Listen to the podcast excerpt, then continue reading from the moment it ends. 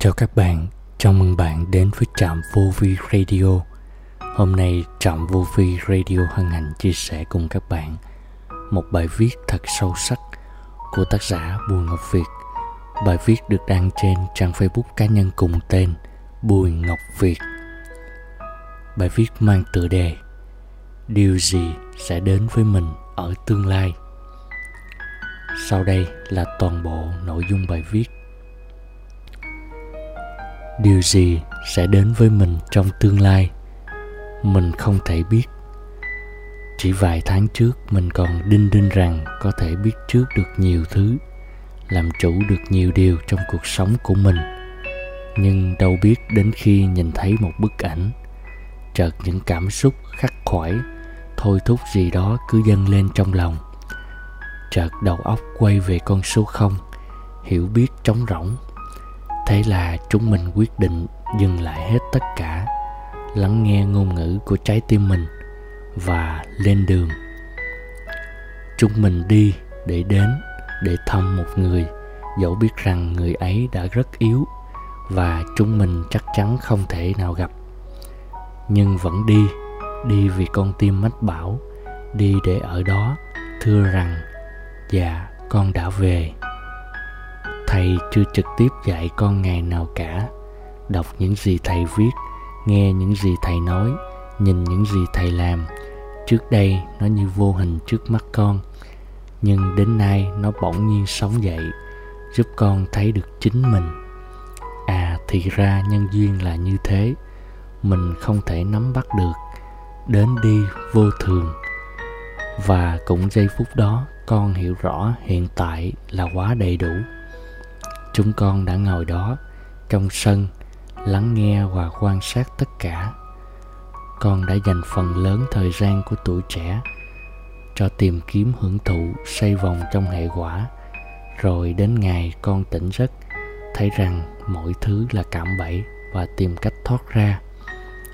Thế là từ đó con có một lý tưởng để sống, theo đuổi nó với trọn nhiệt thành đeo trên lưng mình câu nói, sứ mệnh nặng tựa non khi đứng đây con chợt hiểu, ai rồi cũng già, cũng yếu, cũng chết đấy thôi. Dù lớn lao vĩ đại thế nào, thì khi về già thực tế cũng là những ông bà già, sức yếu, chứ có phải hình ảnh cao nhân thần thông gì đâu.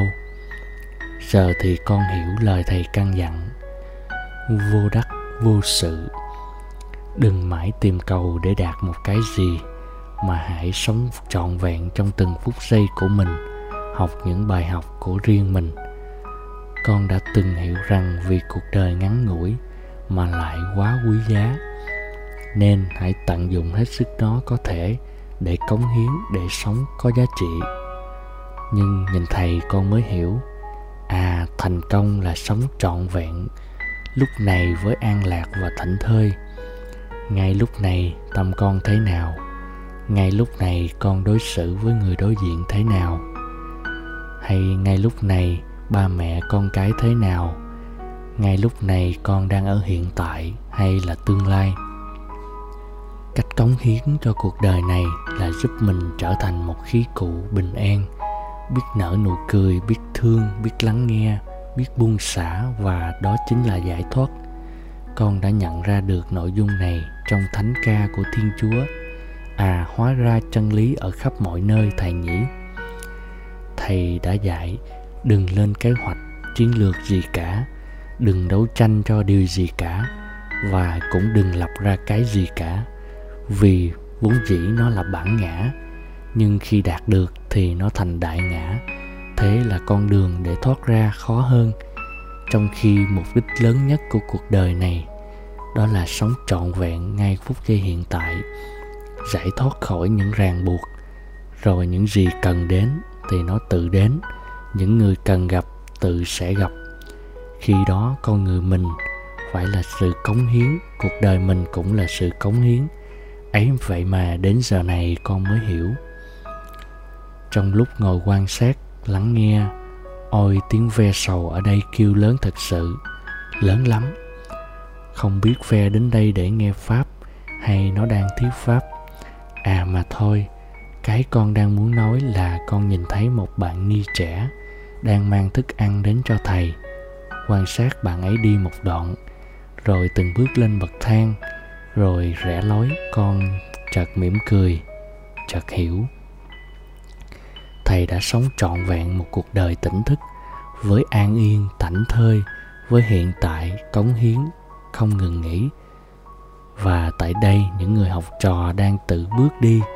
Những bước đi thật ung dung, an lạc, thần khí uy nghi thánh thoát.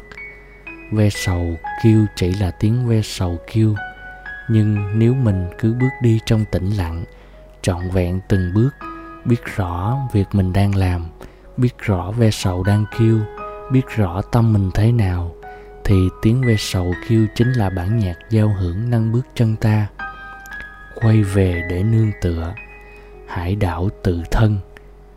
Huế, tháng 3 năm 2021 những gì sâu sắc nhất là những điều giản dị nhất.